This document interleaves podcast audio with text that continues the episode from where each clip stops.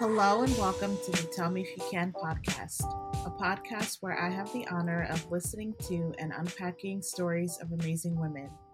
My name is Ogechi, your host, and today's guest is Rachel Wong. Rachel is a podcast host, speaker, and writer living in Vancouver, Canada. In today's episode, Rachel shares what femininity and feminine genius means to her and how that has evolved along with her faith over time. She talks about the intersection of her racial, cultural, and mental health identities and how she brings them all more intentionally into different phases of her journey. Let's take a listen to Rachel's story.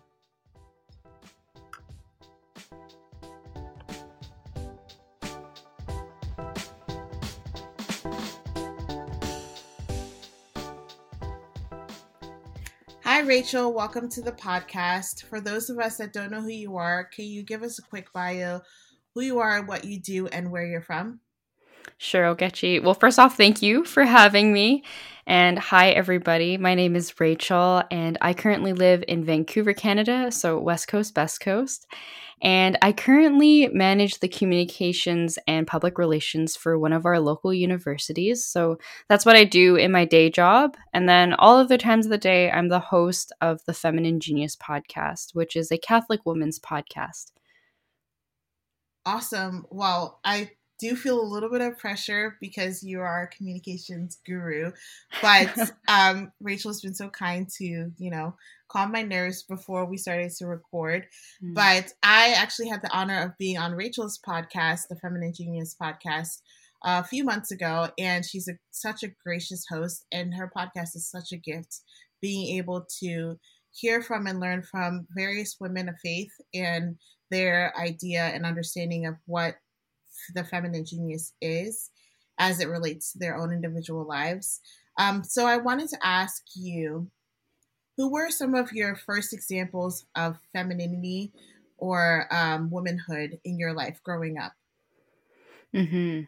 Yeah, like this is such a beautiful question, um, and undoubtedly, like I'd have to go to my mom and my grandmothers. I would have to say. So certainly, I think everyone has, uh, you know, like some people have like different relationships with their mom and certainly like mine is no different. I i find that sometimes like we could have challenging times for sure but i think one of the things that i always think back on when it comes to her is just her resilience and her strength and like self-sacrifice. So it's such a beautiful example of love and really going to great lengths to provide for her family so her husband and myself and my sisters and then like the other two women that I always go to are my grandmothers. So my mom's mom and my dad's mom, both of whom are unfortunately not with us anymore. They passed away when I was uh, quite young.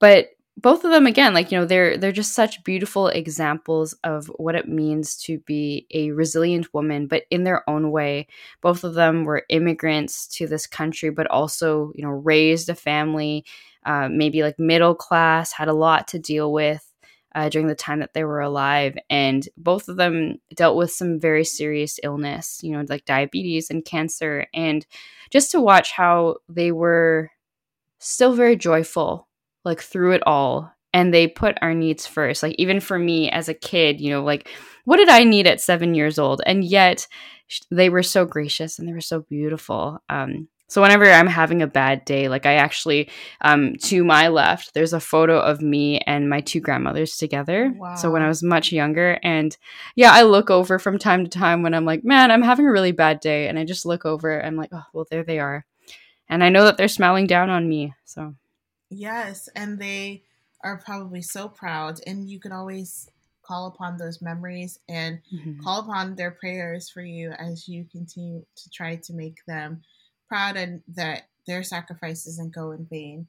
Um, yeah. Well, what would you define femininity meaning to you, and how has that definition evolved? Hmm. Yeah, like I think that as with many in our society, like when I was growing up, certainly femininity me- meant to me like, oh, you had to be very girly. So, whatever your typical stereotypes were, like, oh, you had to like pink and frilly things, maybe sparkly things, uh, you know, wearing high heels or makeup all the time. And, you know, I would never have considered myself to be a tomboy, but I certainly also wasn't like a super, super girly girl either. Um, and as I grew up, I was maybe trying to modify and refine that a little bit. So it's like, oh, you have to be like beautiful, or you have to be skinny, or you have to like look a certain way. Your eyebrows have to be like on fleek, or whatever the kids are saying these days. You know, just stuff like that, right? And I guess as I was going through life, um, you know, I had a couple experiences where, you know, I didn't feel beautiful or I didn't feel like my femininity um, or even just like my human dignity, period, was being um, beheld or respected in a certain way.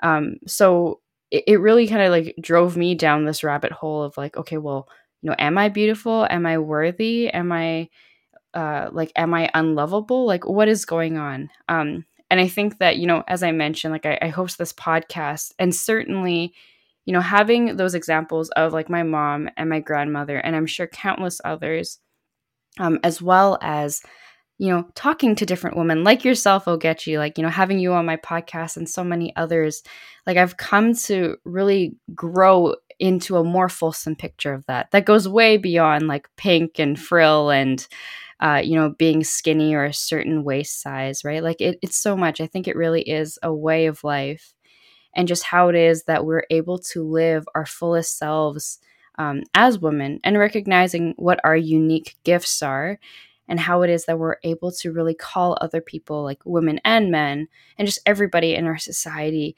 to to be better and just called higher to be the best versions of ourselves so it might be really idealistic, but at the same time, I do believe that as women, we do have a, a very particular opportunity to do just that. Hmm.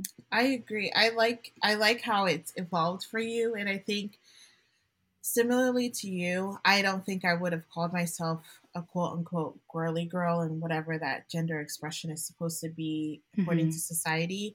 I remember when we were picking our favorite colors in elementary school. I it's funny, I still remember exactly where we were.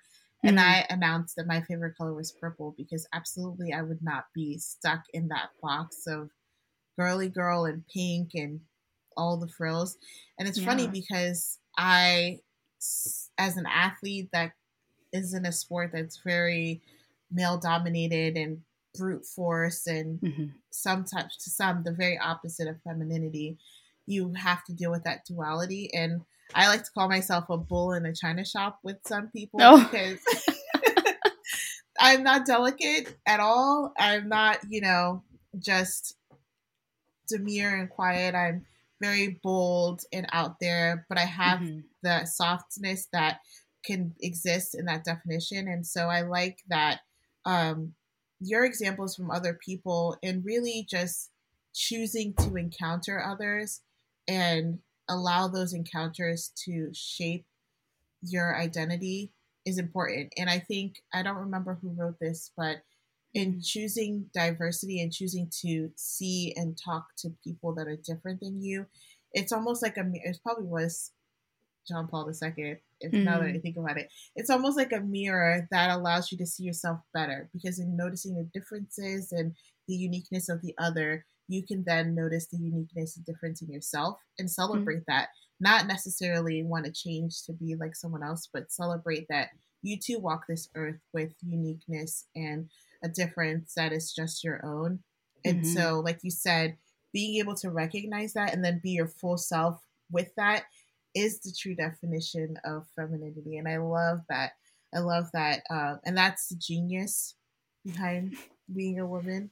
Yeah, to absolutely. segue us into your podcast. so um, I love interviewing people that have podcasts because there's always a story as to where they were or what kind of mindset they had before they started that podcast. And so, why did you decide to start that podcast and what led you to picking the title Feminine Genius? Mm-hmm. So, as you alluded to, I, I do have a background in radio. Um, and it's funny, like, I I always thought, I think growing up, that I was either going to be a you know, an, a news anchor, aka reading for a living or reading to people for a mm-hmm. living.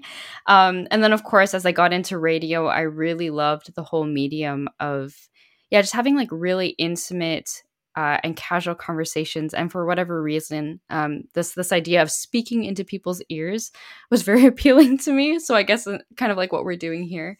Um, but in terms of like this podcast in itself, like I, I found myself probably in like late 2018 in a bit of a crisis of my own womanhood. And and I'll be clear that it wasn't that I was, I guess, uh, questioning my sexuality or whatnot, but more so I was questioning my place as a woman, um, mm. a woman in the church, a woman in society, and I was trying to figure out like who am I and what is it that I need to do or or who am I called to be. And uh, for those of our um, audience who may not be Catholic, I, I went to this event in January of 2019 uh, called World Youth Day. So essentially, it's this huge international conference where young adults, like Catholic young adults from all over the world, will come and meet. And it's a week long event. Uh, the Pope is always there.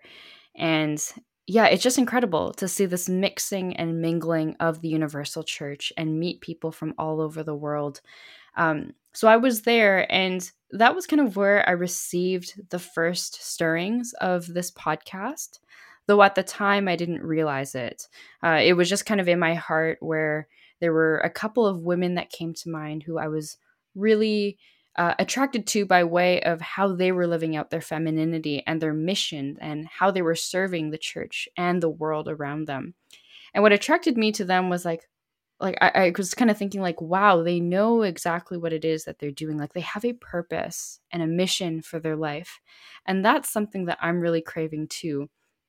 So I was, you know, kind of attracted to talking to these women and hearing more about their stories in a very similar way that you do, Ogechi. It's like trying to get to the bottom of like, okay, well, how did you get there, and what drew you to that? And um, I think in just natural human tendency, I got lazy, and I was just like, oh, but that would be so much work, and I've got mm. no money, and I've got no time, so I just kind of pushed it off to the side.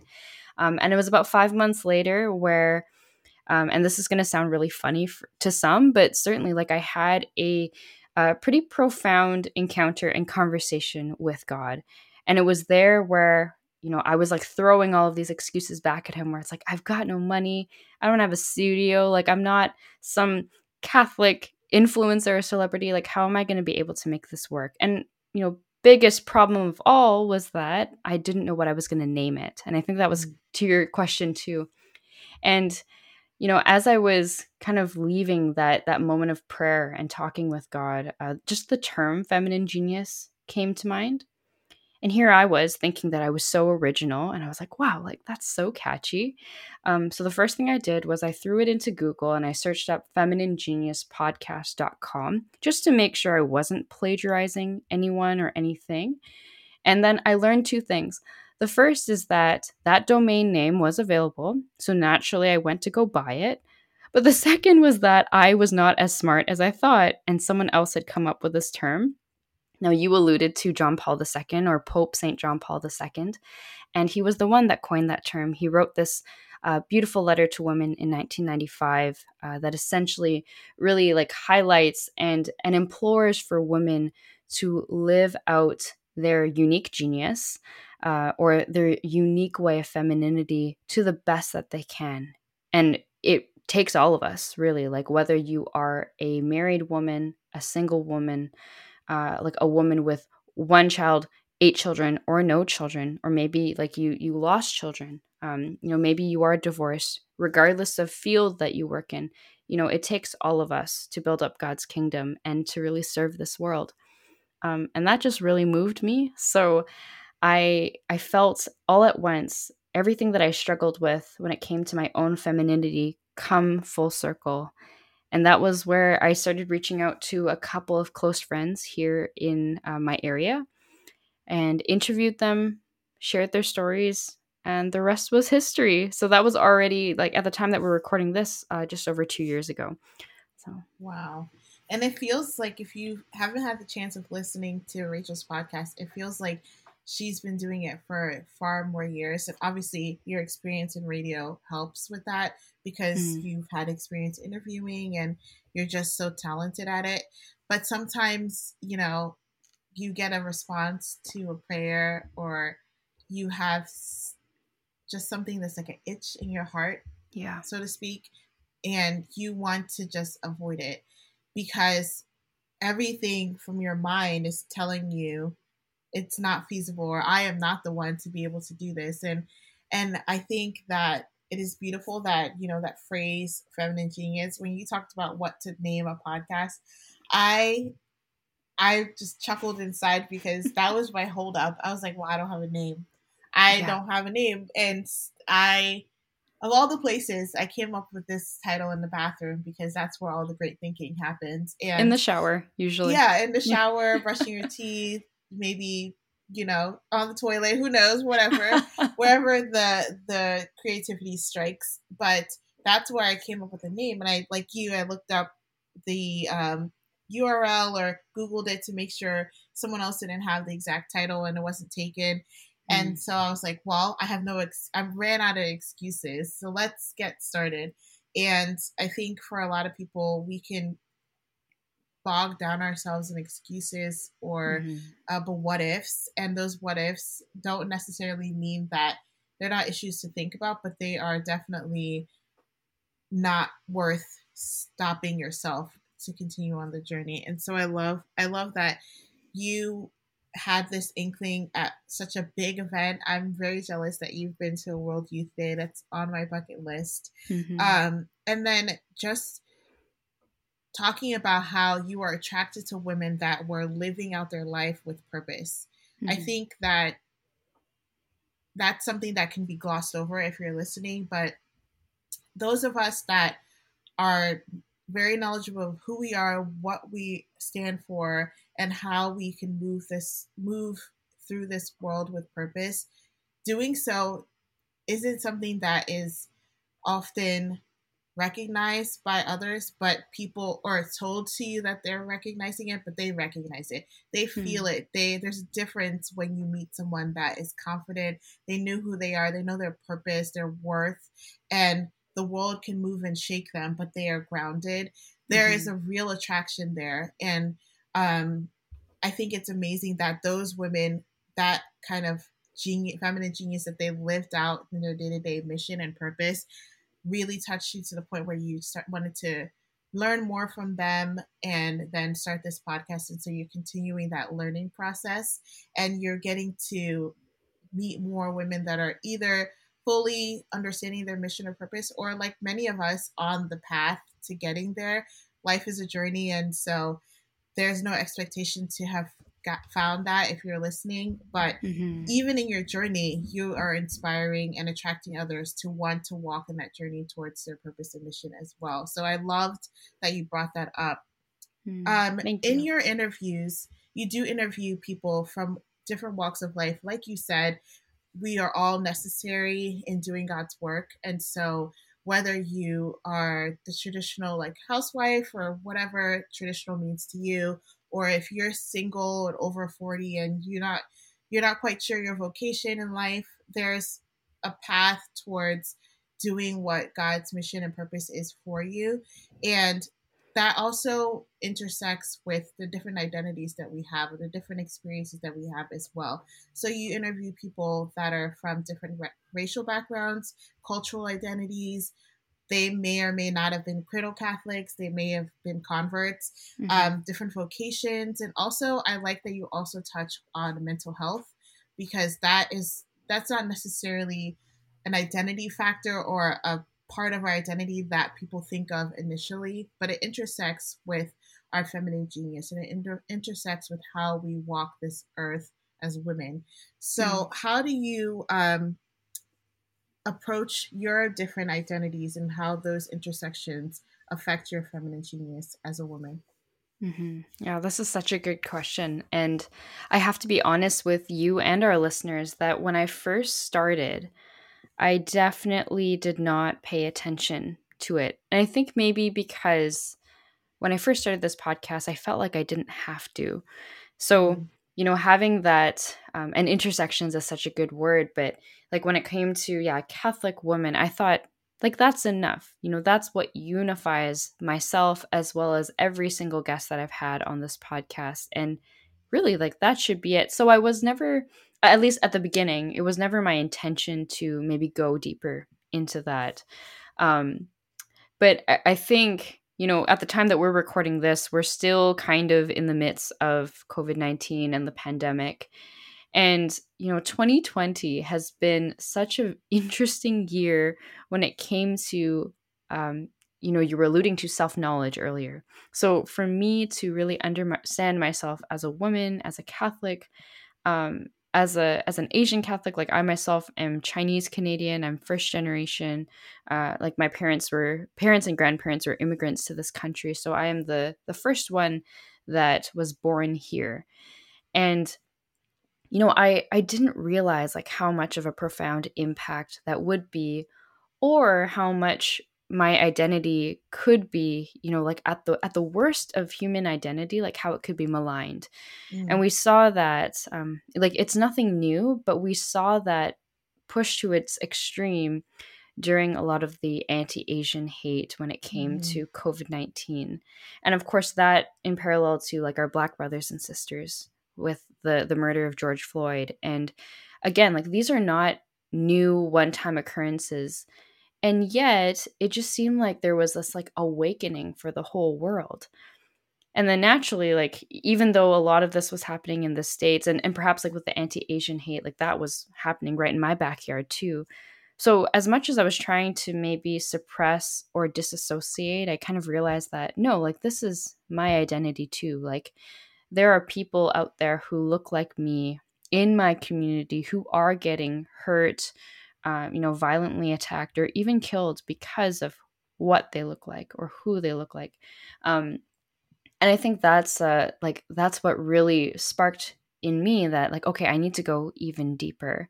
Um, so there's a there's a passage in uh, St. Paul's letter to the Corinthians. So in the New Testament, St. Paul wrote so many letters uh, to the different places that he visited and traveled as he was evangelizing to different communities. But there's a whole discourse around um, using this metaphor of a body and just how like you know the eye if you think about your own body like the eye can't say to the ear you're useless therefore we don't mm-hmm. need you um, so similarly like i can't say that to a black friend of mine like i don't need you in my life. Um, or like a, a black friend can't say to me it's like i don't need you in my life. Like it really does take every single one of us to go about this world and, and bring about the change that we want to see in this world too. Um, so i think like it's that coupled with my own experiences like you mentioned mental health. So certainly i think that it's so important to be sensitive to not just like our physical um, parts that make up the intersections but also maybe those things that are less obvious. And, and i think that's why mental health has always been such a big thing for me. Like having struggled with anxiety and depression for most of my adult life um, it's one of those like invisible illnesses that people mm-hmm. talk about.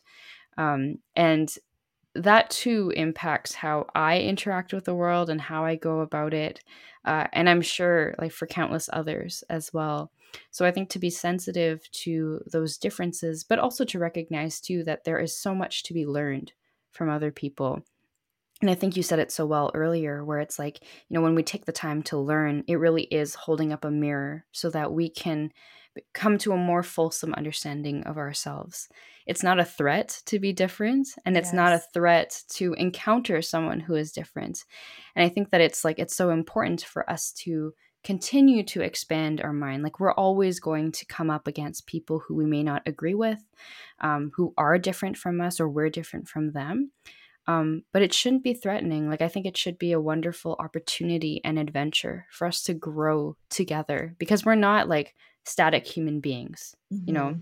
I think the moment that we stop learning and we stop growing, you know, that's when we're dead. Really, like yes. that's when like there's like yes. what is the purpose of life anymore, right? Like there's just so much to be learned. So I hope that we can all continue to learn and grow together. Yeah. That's so true. We are not static human beings and we always can learn from one another. And I like that you emphasize that it's not a threat to experience someone that's different than you. and I um, empathize a lot with your experience with mental health. 2020 was the year that I kind of I stopped pushing it to the side. I hmm. finally mm. decided to see a therapist and address my anxiety and talk about it in a way that wasn't um, trying to exploit it, obviously, but also mm-hmm. just normalizing it just as much as I would talk about my sore throat or a fever that I have. This is the time of the month that my anxiety and my PMS decided to couple up together and totally oh. knock me out. And it's I I use humor a lot in talking about ailments and things like that, but it also I think makes it less of a stigma and the more that we talk about things like that especially mm-hmm. people of faith because i was definitely of the mindset that i could pray my pray away my anxiety and mm-hmm. yes prayer is very powerful and the lord has been a balm for me in so many situations but he also created therapists and therapy and that was another another tool and so um, when yeah. i talk about myself being fully alive, you know, fully present, fully Ogechi. I often talk about like the th- I I call it like the three legged stool, um, yes, and mental yeah. health, my physical health, just because I'm I'm an athlete, but I also think we should move our bodies and mobility is something that if you have it, use it as a gift because so many people do not. And then spiritual health. So those three things have to be nurtured and in balance. And those are also the three things that you address when you address each of your guests. Those are the three prongs of their humanity that also need to be nourished for their fem- feminine genius to thrive. Mm-hmm. And so when you address someone's, you know, cultural background and how that may have shaped their understanding of their faith and who they are, when you address someone's mental health, um, and then when you address their spiritual health, all of those things are valued and those are all the things that God's given us to walk this earth with. And so I like that you are more and more intentional in touching on all of those topics. Mm-hmm. Yeah, thank you. Um, no, of course. um, so you talked about us being not static and always moving and growing. And so, as you know, everybody has different stages of life. We talked a little bit about your early childhood, growing up, but those listening might be young adults. They may be teenagers. Hello, uh, I would be I don't know shocked if you're a teenager listening. Um, but there are also you know the 20s and 30s, which could be a very awkward time, that young adult stage, and then the 40s and 50s, and um, then the older adult life. So we all go through different stages as human beings and especially as women where we're expect there are things expected of us expected mm-hmm. of our femininity and so young girls have those kind of expectations put on them and then the teenage years which i mean are can be horrid. As someone that works with a whole bunch of teenagers i am marveled at how i survived and how they survived these mm-hmm. tough years. And then you know once you kind of leave college it's like when are you getting married? When are you having kids? Um if you and unfortunately if you say you're considering religious life for some people that's not supported and then for other people it is supported. Um, if you can't have kids those all those there are all these expectations of us. So how do you as a, if you could give advice how would you advise listeners that are in different stages of their life to receive those expectations? Because you're always going to be given them but filter them through the lens of the feminine genius that god has given to you Mhm. Mhm. Yeah, like what is coming to mind right now is and I will be the first to admit that I'm not a math person by any stretch of the imagination. I think this is why God made me a communicator by trade. But, you know, like when you think about graphs, right? Like, especially like those kind of wavy ones, mm-hmm. listeners can't see this, but I'm like air drawing something.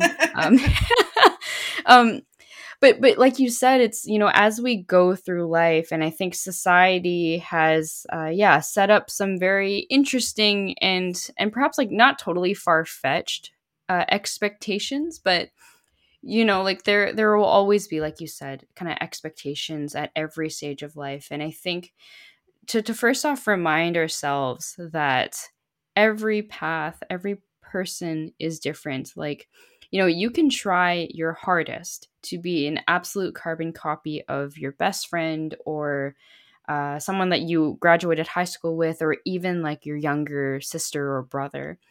Um, but the the very fact is just the fact that like you know you have something that is uniquely yours, which is your life, and again, you can try as hard as you can to replicate and duplicate, but I think there will always be times where we will fall short. And not because we've done anything wrong, but just simply because of the fact that we're different. We have different experiences and different exposures.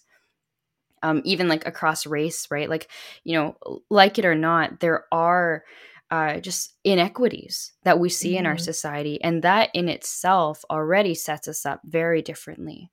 So I think, yes. you know, it's not necessarily something to maybe be down about, like, oh, you know, like I am of a certain like socioeconomic status or, you know, I've only attained this level of education, whereas, you know, my my friend over there has like a, in a higher level of education.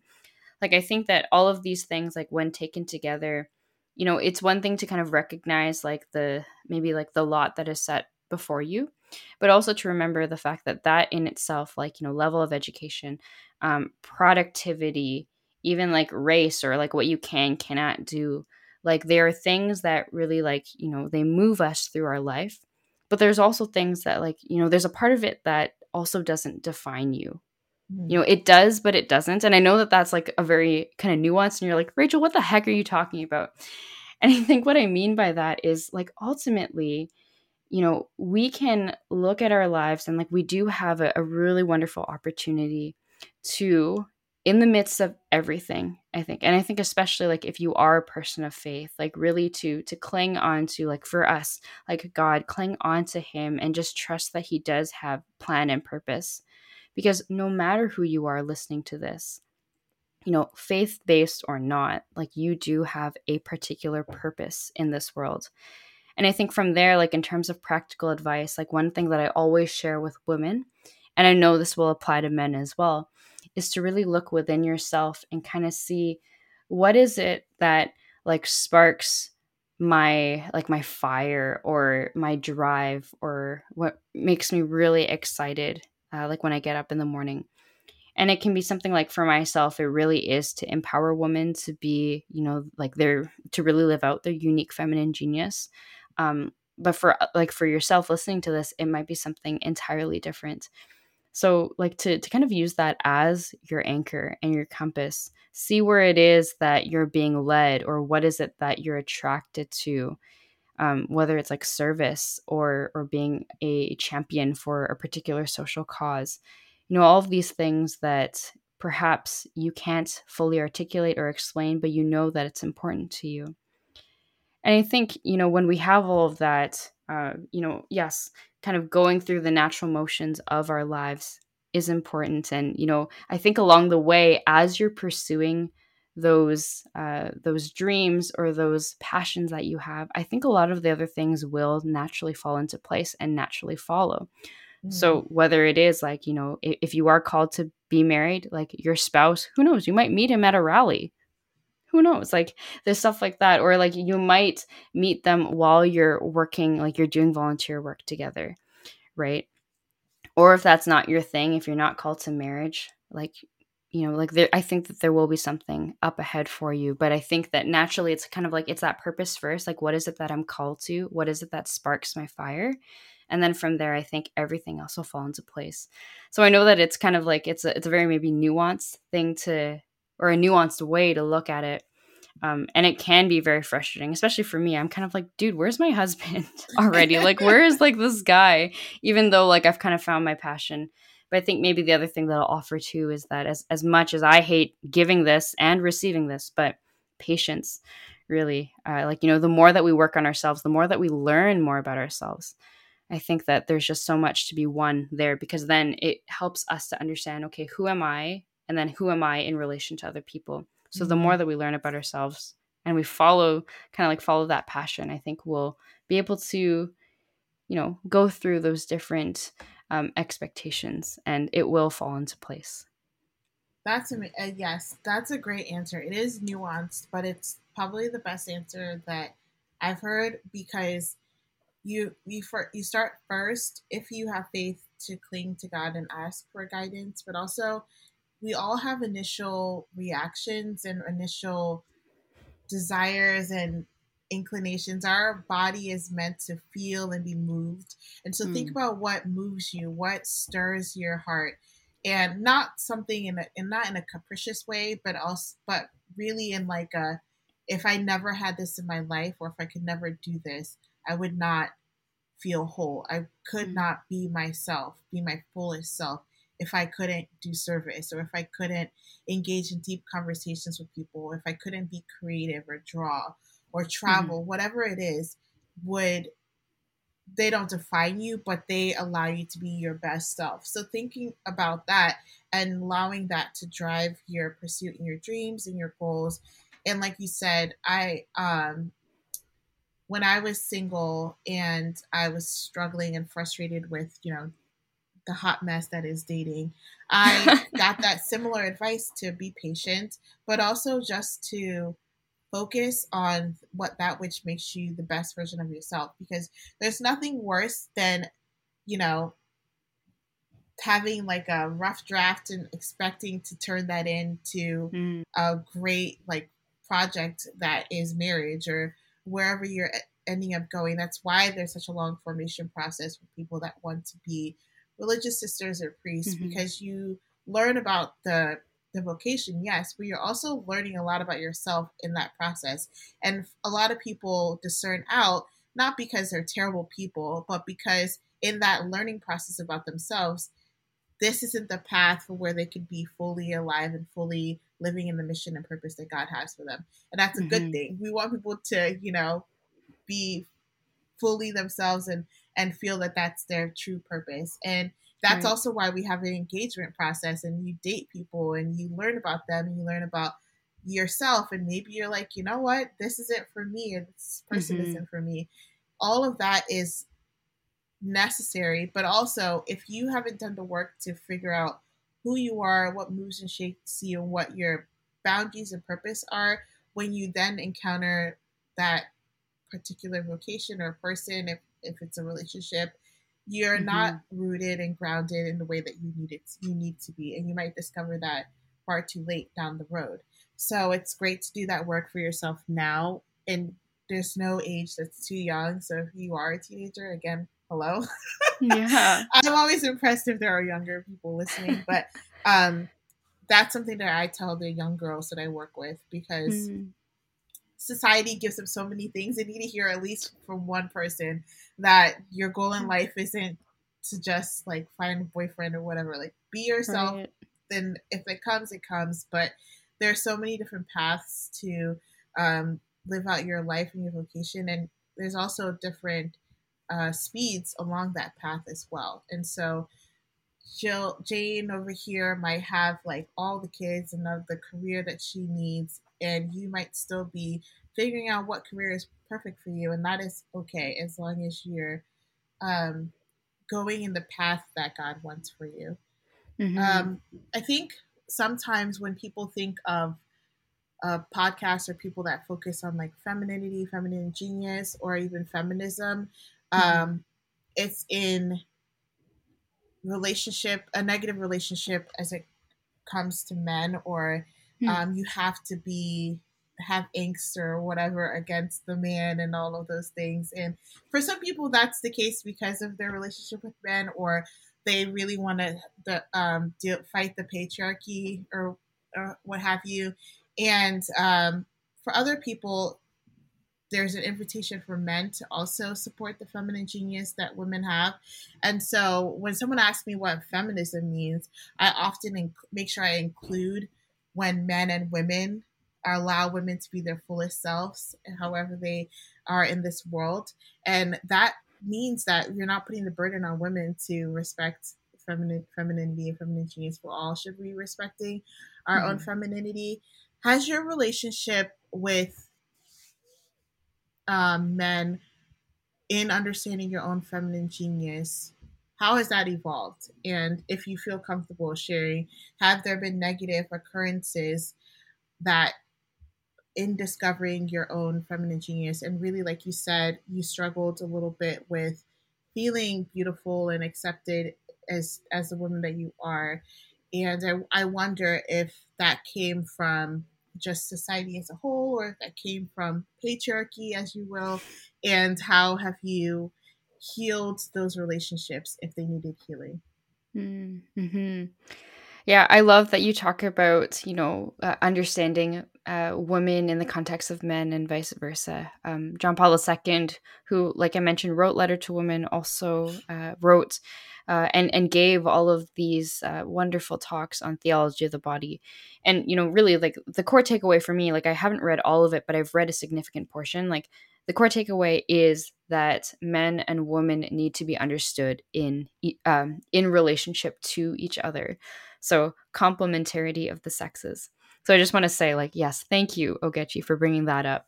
Um, I, I alluded to this, I think, a little earlier, um, and one of the things that I've really been trying to work through, especially recently, um, was actually, and you know, it's it's funny now. I'm kind of connecting the dots in my head, but about six months before I had that kind of maybe revelation at World Youth Day around, you know, being attracted to women with purpose. And I love that you you called them that because I think that's exactly what they are. Um, like six months prior to that, I had actually come out of a, a physically abusive relationship. Um, and it was uh it was challenging just because he had uh you know done some serious damage like he had assaulted me and it was you know I, I found myself at this point where i'm kind of like yeah, who am I? And mm-hmm. what did I do wrong, like so wrong, that there was a man who not only uh, just didn't value me, but like I guess didn't value me to the point where he would do like egregious things to me, mm. to my body, uh, like my my mental and, and emotional health, all those kinds of things. Um, so certainly like for a period of time and like he wasn't the first uh, like bad boyfriend i'll say um but it kind of was the last straw where it's just like i am anti-men i will never get married and everybody everybody sucks out there. Um but i know that like that in itself is not a healthy way to go about life. Um it's not a a healthy way for me to understand like my sexuality or even like my femininity my my mm-hmm. womanhood um, and just like the the beauty that I inherently have, the dignity that I inherently have. Um, so, in a very sneaky backhand or backdoor way, uh, God is really like through introducing me to women who have purpose. And again, like as you've you correctly pointed out, so many different walks of life, so diverse in their cultural backgrounds or their jobs and vocations. Um, through meeting all of these women who have a firm foundation and firm sense of who they are, it is sneakily and and actually like I'm kind of surprised that I'm only figuring this out now, but very sneakily he's kind of like, "Okay, now that you've seen other beautiful examples of, you know, strong women who who are independent but not independent to the point where they're like, yeah, we don't need men or we need to take them all down." Like, oh, that kind of way now I want you to look at yourself. Like this is what God is saying to me. It's like, now I want you to look at yourself, recognize like the inherent feminine genius that you have. And now, like, think about some of the men in your life who you do value, who are, um, you know, like good examples of the the counterpart of of mm-hmm. us, which is the masculine genius. You know, who are patient and kind and chivalrous, um, who are willing to, you know, do more than just respect for the sake of respect. Um, you know, my dignity and my beauty and my worth. Like, think about that. And now, you know, how do we understand, like, how do I understand myself in relationship to those men? Um, and, naturally, and I think we talked about this earlier, but like, how do I, as a woman now, call like my my male friends like my own dad even and, and other men that i may encounter how do i call them higher and I think, like, I want to touch on a point that you mentioned there about how it's not all incumbent on me or us as women to kind of like, I guess, like, really show what it means uh, to be respected. I think it really does take both men and women to have that conversation. Um, like, there's so much talk now about, like, oh, you know, we don't need men or men should just know how to respect women. You know kind of like the the whole rhetoric around like you know she's asking for it that type of thing mm. and i think there's absolutely a lot of truth to that men need to be raised in a way that they understand what it means to respect a woman not just because they're a woman but because they're a human being you know mm-hmm. and similarly like women absolutely absolutely like just the fact that we see each other and like there is a there's a difference between us but there's also a shared understanding in our humanity and that we are emotional beings that also deserve love and affection and to be cared for. But similarly for women like we also need to be willing to kind of extend that same respect and not go to a place where we are emasculating our brothers our husbands our our fathers um, even some of the men who may have hurt us in the past. And it's been very difficult for me to kind of get to this place. And, you know, I'll be honest, like, I don't know if I fully have gotten to that place, like, mm. with my ex. Um, but like you know in a way that is safe to you uh, because again like you know in, instances of like assault and abuse i think first off should never be tolerated it is never your fault if if you've ever been a victim of that like it's never your fault but like when it is safe for you to do so like you know to kind of come to that place where it's like you know that really is a perverse way to live out masculinity mm. and you know like that is not what he has done to you um, or or what whomever has done to you that is not a reflection of who you are as a mm. woman right like our identities are far beyond like those poor interactions but you know, I was kind of reflecting on this today where it's like sometimes it takes one, just one small, um, or in my case, I guess like a huge, um, one negative interaction to really derail your whole life and to make you think that you're not worth it. But I'm here to say that, you know, if you haven't heard it recently, you are. Like it's not your fault and you're worth so much more. So, yes, it really does take one another. Um, and just to, to really first start off, like at this basic human level, you know to love and appreciate the other um, for our differences again like you know to respect our differences um, but also find those things that make us the same which is that we are you know human. And and there's just so many things for us to to really grow and work through but it has to be done together. Thank you so much. I feel like that was such a beautiful response and mm-hmm. um you know the lord works in very sneaky ways sometimes you know? Yes absolutely in in interviewing people like you said he's helped hold up that mirror for you so that you can then look at yourself and recognize your own genius and then heal in that way. But in in the way that you talked about thinking of your ex and thinking of your relationship with men after having gone through such a horrible experience with a man is obviously the product of a lot of prayer a lot of therapy um, and a lot of just reflection. And you, all of those are action words. You choose to act mm-hmm. in prayer and communicate with God. You choose to communicate with a therapist or a specialist, and then you choose to reshape the way that you think about people. And so mm-hmm. all of those are choices. And we can then also choose to believe that we're worthy after we've done that work. We should mm-hmm. always be having that active choice, but sometimes it takes a lot of work to get us there.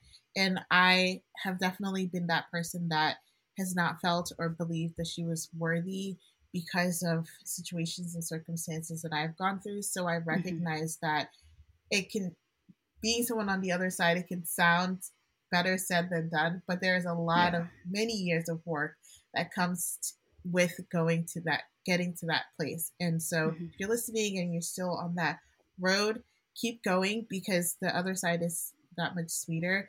And it is it's not a service to your it weighs you down. It's an added burden. It's almost like mm-hmm. carrying a wet backpack. You already yeah. have burdens that you carry on, and so that's yeah. your normal backpack. But that extra moisture weighs it down even more to have that anger and angst and that that that relationship with people that you meet that ha- that hasn't been healed yet. So that mm-hmm. healing mm-hmm. is is important because we carry so much anyway in this world. Let's not add to it if mm-hmm. we can. And so I'm happy that you. I'm really happy that you brought that up, and also that there is a difference between men and women, and that should be respected. But I find that this is the difficulty that I had in dating. Mm-hmm. In dating, especially, you know, you want to find a good someone that shares the same faith with with you if that's important to you. Sometimes men have been taught to respect women just because they're women.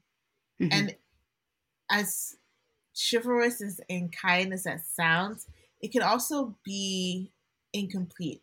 And so when mm. you say respecting women, not just because they're women, but because they're human, that is requiring from men to see the full person, to respect their full self, and not just um, in relation to their responsibility as men, mm-hmm. but really in your relation to your responsibility as a person, as yeah. a person that walks this earth with people. Because whether you want a relationship with not should not dictate a relationship with them or not should not dictate the level of respect you have. And it yeah. also means that when there's like pay inequity or other kinds of ways that the quote unquote patriarchy chooses to um, hinder the progress of women, you are seeing them as a human and you're seeing them through that lens and not necessarily in res- in relation to well i would like i like them or i want a relationship with them or they're my sister or they're my mom. No no that should not be the filter with through which you care for women. It should be because as a sister in christ or a sister of god uh, um, as a follower of god sorry um, that is how I see you, and you are worthy, and you are worthy of respect and being able to walk this earth in the fullest way possible. And mm-hmm. so then we get more guys that can speak up or shut down, you know, instances that happen, whether it's in the workplace, in just casual conversation, you know, men harassing women mm-hmm. in the subway. All of those things are places where you should feel comfortable speaking up. And like you said, it's not just the onus of women, but also on men, but they also have to be trained and taught. And I think as someone that, you know, maybe one day will have a son, um, that's something that's important to me to teach them that distinction mm-hmm. of respect. Um, and that's something that I think people are starting to realize. And mm-hmm. also, just because we have our distinct differences doesn't mean that if you are a little bit more emotional that you are somewhat less of a man or if yeah. you are like not as i don't know delicate as a woman you're somewhat less of a woman um, mm-hmm. like we talked about earlier those kind of societal boxes can be placed on us and that can harm people if they feel like they don't match up to mm-hmm. yeah well, I want to make sure that people know where to follow you. And I know that you have another podcast that we haven't mm. spoken about. So let's talk about where people can follow along on your story and your amazing projects. Oh, thank you so much, Ogechi. Yeah, it truly has been a pleasure. Um, so you can find the Feminine Genius podcast. Uh, wherever you listen to your podcast, wherever you're listening right now, um, just search up the Feminine Genius podcast, uh, like Apple, Spotify, Google, whole nine yards. Uh, and I'm on Instagram at Fem Genius Pod. That's F E M G E N I U S P O D. I always feel like I'm on a spelling bee when I do that. Um, and then, of course, uh, my website is femininegeniuspodcast.com. So yeah, so that's the podcast there, and it um, from there, uh, just with how crazy the internet is, I'm, I'm sure you will be able to find me there too. So after a few clicks, yes. Um, yeah. do you want to talk about your other podcast that you have? Sure. Yeah. So that one, um, I I say this jokingly, but I think there's some element of seriousness to it as well. Um, so it's called a Pondering Heart podcast, also rooted in the Catholic faith and kind of based off of um, Mother Mary, so the Mother of God, Mother of Jesus, um, uh, just her her pondering nature. There's some scripture in uh, in Luke's gospel where it talks about how you know she takes in everything like these these crazy. Um, yeah, I think that's a good word. Like just crazy things that God is calling her to, and she just mm. takes it and doesn't like act out, but she just ponders them. And I think that there's something interesting about that word. Like it's very active, it's not passive. Um, mm-hmm. Um, so she's just taking on all of these things. So similarly, my co-host, uh, Emmy Namoro, she's a good friend of mine here in Vancouver. Uh, we are able to, you know, have those. Obviously, I'm not trying to compare ourselves to Mary, but as much as possible, trying to have like these active conversations about you know what it's like to to be a, a young person trying to live out their faith especially in a world that we're in right now um and and I, the reason why I say I kind of joke about this, but I'm also serious, is that it is here that I'm also able to engage with men. So naturally, the Feminine Genius podcast, I just strictly talk to Catholic women, but here I'm able to engage with priests and and good friends of mine who are like husbands and fathers. Um, so it's just been a joy. Like we wrapped up our first season, and yeah, it has been a absolute blessing to be able to have those conversations and just like a different flavor i think mm-hmm. of um of storytelling and just being able to talk about really important matters of the heart so. i love that and I, I, it is funny that you get to talk uh, with men um mm-hmm. and you know i've been on other podcasts with men as hosts or um as also co co-guests and um, it is a little interesting dynamic and and it's great that you've gotten to a place where you um, are more confident in your relationships with talking with men and you're mm-hmm. less i guess jaded for lack of a better term and yep. so those conversations can be more fruitful than they would have been had you engaged in deep conversations earlier on in your journey. So it's it's mm. nice the way the Lord works and the timing of God um, in all of those endeavors. Yeah. So Rachel, I always ask my guests at the end of every episode, what is one rose and thorn that you've experienced lately? And a rose is a high point and a thorn is a bump along the road. Okay.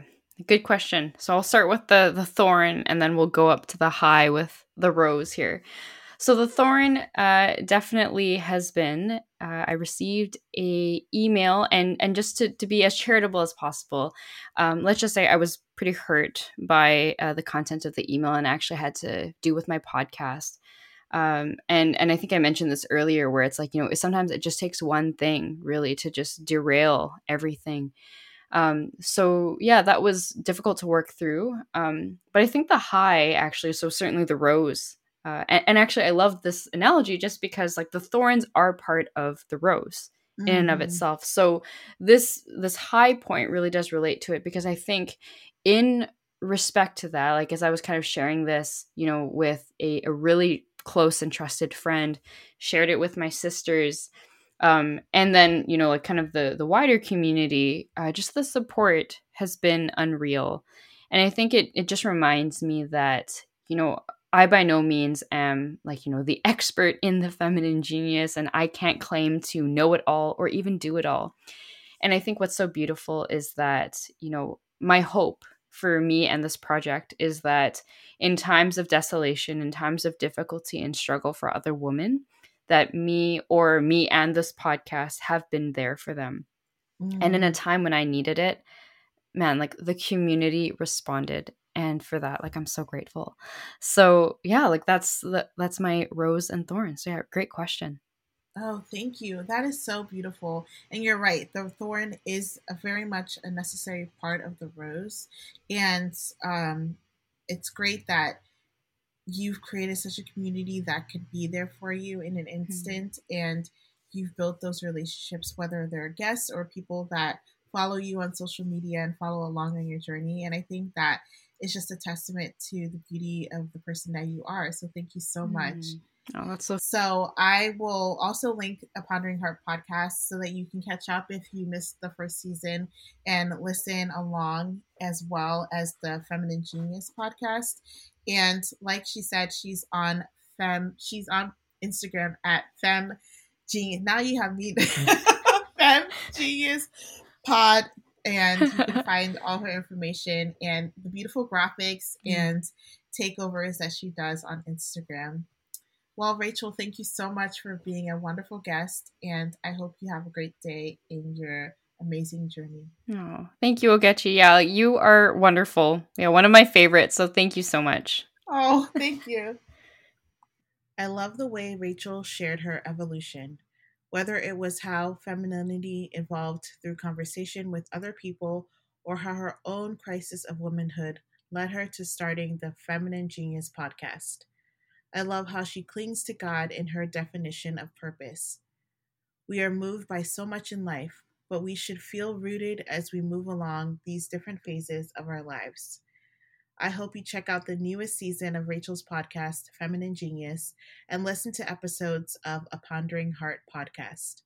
While you're there, be sure to subscribe to this podcast, leave a review so others can find and hear amazing stories like Rachel's, and share with a friend. Thank you so much for listening, and as always, have a great day in your own amazing story.